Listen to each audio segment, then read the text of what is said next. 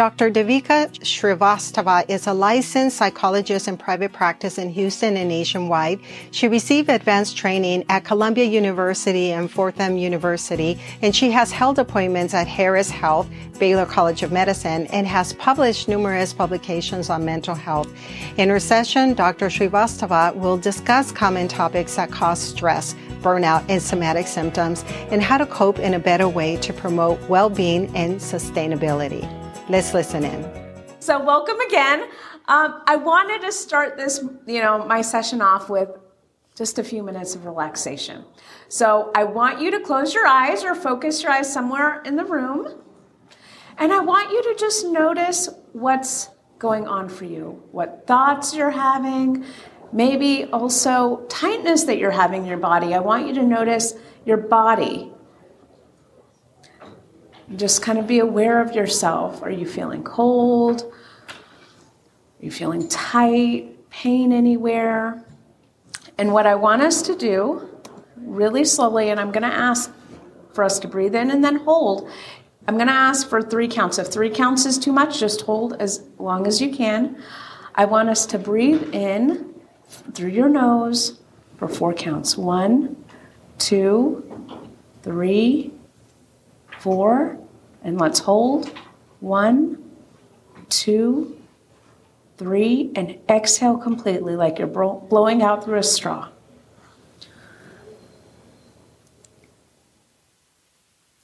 Want us to do it one more time.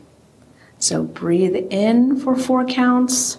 One, two, three, four, hold. One. If you need to breathe out two, that's fine. Two, three, and breathe out. And now I want you to notice how you're feeling. Is there a difference? Hopefully you're feeling a little bit better, a little bit more relaxed. Your body's feeling differently. Maybe those thoughts that you're having might have changed a bit. So just wanted to open up with some relaxation. So today, I really want to focus on stress, anxiety, burnout, and how we can reduce it, how we can feel better. So stress in general, there's an external trigger. Something happened that is causing us stress. It's stress, one of the main key differences between anxiety and stress is that it's short-term. So you might have a deadline at work, at school. You might have had a fight with a friend, a partner. You might be sick, you know. We're, we, COVID's still around. You know, that, that can also have an impact on how stressed we are.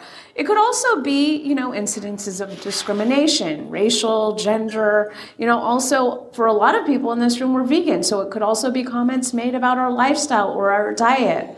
Um, and, you know, the consequences of that is that it affects our physical and our mental health. So it can cause us irritability, fatigue, anger, but also body symptoms like muscle pain, G I issues, sleep problems. And stress can lead to anxiety. Anxiety is something that does not go away in the absence of that external trigger, that stressor. And it really is characterized by excessive worry, that's persistent, right? Those thoughts that don't go away, those things that we keep on returning back to that cause us apprehensiveness. It could be real stress, you know, it could be also perceived threats, threats, you know, maybe what's the worst case scenario here? And we're ruminating on it. And that leads us to avoid, right? It might lead us to avoid people, relationships, settings, and it causes physical symptoms. So, you know, I don't know if you've heard the term somatic symptoms, but for a lot of people, like we did at the beginning, that body tenseness, pain, rigidity, you know, a lot of times after work, people have shoulder pain, neck pain. If you're having relational stress, fight with a partner, maybe, you know, even caregiving, you might have pain in your chest, some weight here, or stomach issues, um, insomnia, trouble sleeping, but also maybe falling asleep and waking up in the middle of the night, fatigue, irritability, anger, you know, if you have too much stress, your threshold for even more stress gets less, right? So it affects our mood and it affects our, our physical well-being. I want to highlight that stress is normal. We do need stress. It's a normal part of life. It's It goes into our survival mechanism, right? That's what tells us that something is dangerous. We need to get away, you know. So we need stress. But stress can be positive. It can also be negative. Positive stress, you're standing in front of a crowd, giving a speech, a job interview, maybe even a first date. It could be enjoyable, but it causes us some stress. Challenging, but usually these stressors are satisfying. When stress is negative, though, and you have a hard time coping, a hard time making yourself feel better or thinking about it in a way that's not causing distress, is when it can be harmful. And that can be layoffs at work, caregiving, when you don't have any breaks, burnout. A lot of times that's, you know, that, that for a lot of middle, older adults is what happens to us, right? Like, should I keep on doing this job? Am I getting paid enough? Could also be somebody else's medical crisis or your own. And that stress becomes chronic. It becomes more permanent. And it does impair our biological responses, how much we can handle, um, handle, cope with the situation, but it does impair our physical and mental health. So how do we get through stress and anxiety? First and foremost, becoming aware and reducing the stressors, getting things off your plate if you can. Try to el- eliminate the stress. You know, how we conceptualize stress, the, our distress around it, depends on the intensity of the situation, but it also depends on us, the person experiencing it. How you think about a stressor. That really depends on how you respond, right? Sometimes we can change a situation, we can change the circumstance. Sometimes we want to escape it altogether. Um, and sometimes in a healthy way, if you can avoid, take something off your plate, that can be a good thing and reduce the stress that you're feeling. But, you know, more than anything, I also, kind of in the beginning of this, noticing what you're thinking about it and how realistic it is. Relaxing your, your responsibility around the situation if you can, your expectations, how realistic are there, and maybe asking for help and changing your feeling of responsibility if it's not valid. Oh, oh no. Okay. Another thing that can help our anxiety is social support. Our community, right? Get a team. And ask for help. Let them be, be there for you and let them show up for you. So, you know, a lot of studies throughout the years have showed that strong social support has been shown to improve resilience to stress. It helps us, right? It helps us mentally be able to cope with our stressors. Reach out strategically, have a plan. There could be family members or friends that you do trust that you can go to, that will listen, that will sympathize, that can help you with the situation. Let them show up for you. And sometimes that's the difficulty for some people, asking for help, identifying their needs, but that's so important for us. Um, it could be practical help that we need. Somebody cooking for us maybe a couple of times a week if we're taking care of mom or dad, or, you know, we have a big deadline at work. Somebody may be covering an hour of childcare.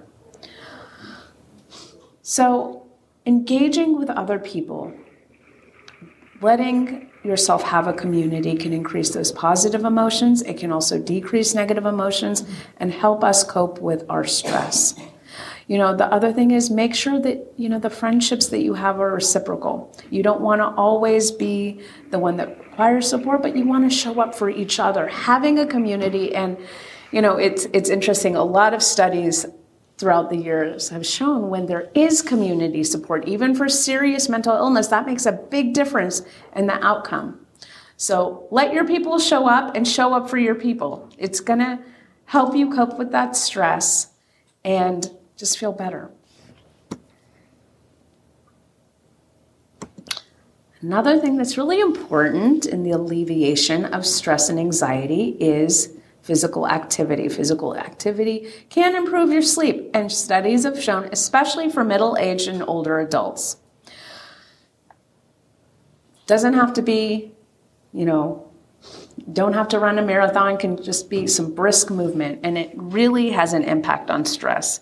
So in one study, working adults who participated in moderate physical activity had half the perceived stress as working adults who did not participate. That's significant. Physical activity reduces physical and mental effects of stress, and it improves our, our immune system. And like I mentioned, it doesn't need to be elaborate, doesn't need to be a lot of time. Even a ten-minute walk or even a dance session, fun movement. You know, I know TikTok is all about shaking right now and like doing different movements that maybe we don't, but that are associated with fun or um, just makes us feel good. That can make a difference on our stress and our anxiety levels. Be in nature. Take a moment in nature and be intentional about it if you can. So a lot of research is showing that just being in green space can improve your mood and your well-being. You know, there's there's one study that looked at even just watching nature vi- videos can speed the recovery from stress compared to videos of urban scenes. So even if you can't get outside, have something associated, a picture on your wall, watching a video, whatever have you. Just taking a moment to notice nature. Could be even in the middle, could be Buffalo Bayou, right? You see all the buildings, you're downtown, but you still have the bayou around you. That can help refocus and calm your mind. Ground yourself outside. We need to be in green space. It really does make a difference for you. And if you can't get outside, something associated, even just stepping outside for five minutes can make a big difference. Don't forget the fun. You know, a lot of times in my practice, well, I have to meet these deadlines, I have to do all these tasks, I have to get all these things done, and we sacrifice ourselves, we sacrifice all the pleasurable activities. That's what we cut, that's usually what's cut first, but it's counterproductive. When you start limiting time for yourself, that sacrifice is felt in your body, is felt in your mind. Um, We're feeling time is tight, you're always racing, and that can be really harmful to our mental health. Look for opportunities in your day that you can take for yourself, even if it's for just a couple of minutes, three to five minutes even. Do something for yourself, something enjoyable.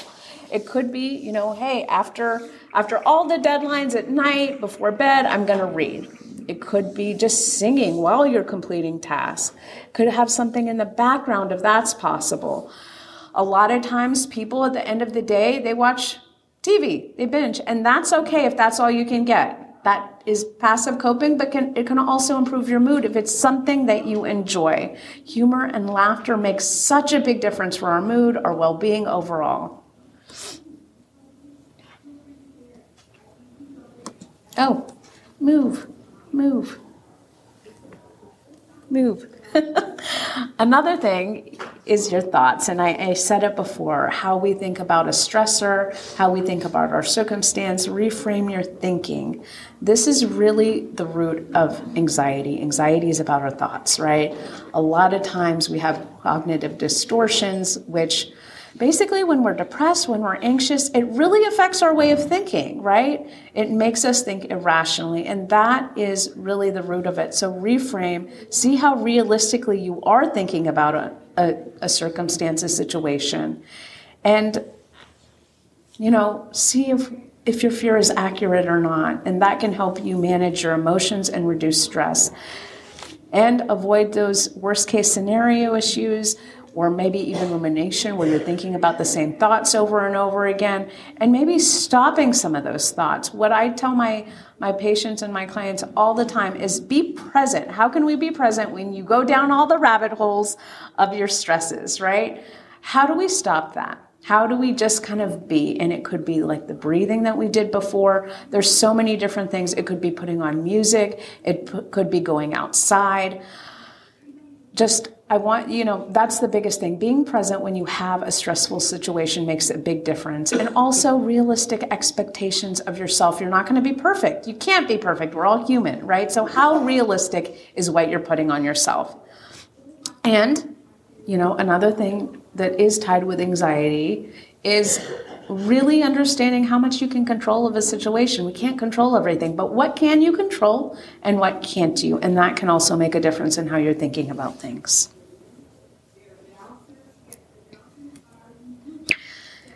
You know, and if, you know, like I mentioned, your community, if you need more support, get help, seek help. If you're feeling overwhelmed, if you can't do it yourself, look for a psychologist, look for a therapist.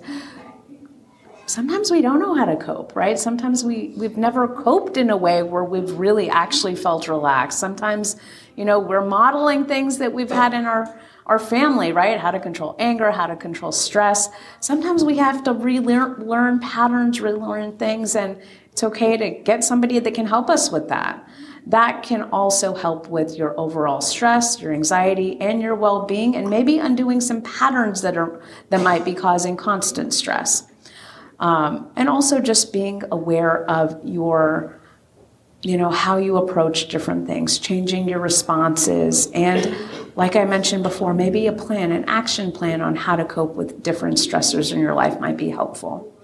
You know, another thing, and, you know, Uh, you know, I practice all over the country. Therapy is about the fit. Find a therapist if you can that that that can understand your worldview, your cultures, your views, and especially being vegan or plant-based. Finding somebody that respects and understands that, understands your values, that that can also be really helpful. Well, I had another relaxation exercise, but if you want a relaxation exercise, my contact information is here. Um, if you want to reach out at all, don't hesitate. I practice in Houston, Texas. I practice all over the country. Um, a lot of my populations are people of color, biracial individuals, um, people that have mood disorders. I deal with children, family, teens, adults, um, but you know, a lot has to do with, you know, again, finding that, that right fit. So don't be scared to find more support if you need it. And I hope this presentation was helpful for everybody. Um, if you have any more questions, I'll be outside. And I hope you have a great rest of your day, my friends. Friends, I hope you enjoyed this lecture. Please share it with a loved one who can also benefit. Thanks again for listening. You've been listening to the Healthy Lifestyle Solutions podcast with your host, Maya Acosta. If you've enjoyed this content, please share with one friend who can benefit. You can also leave us a five-star review at ratethispodcast.com forward slash HLS. This helps us to spread our message. As always, thank you for being a listener.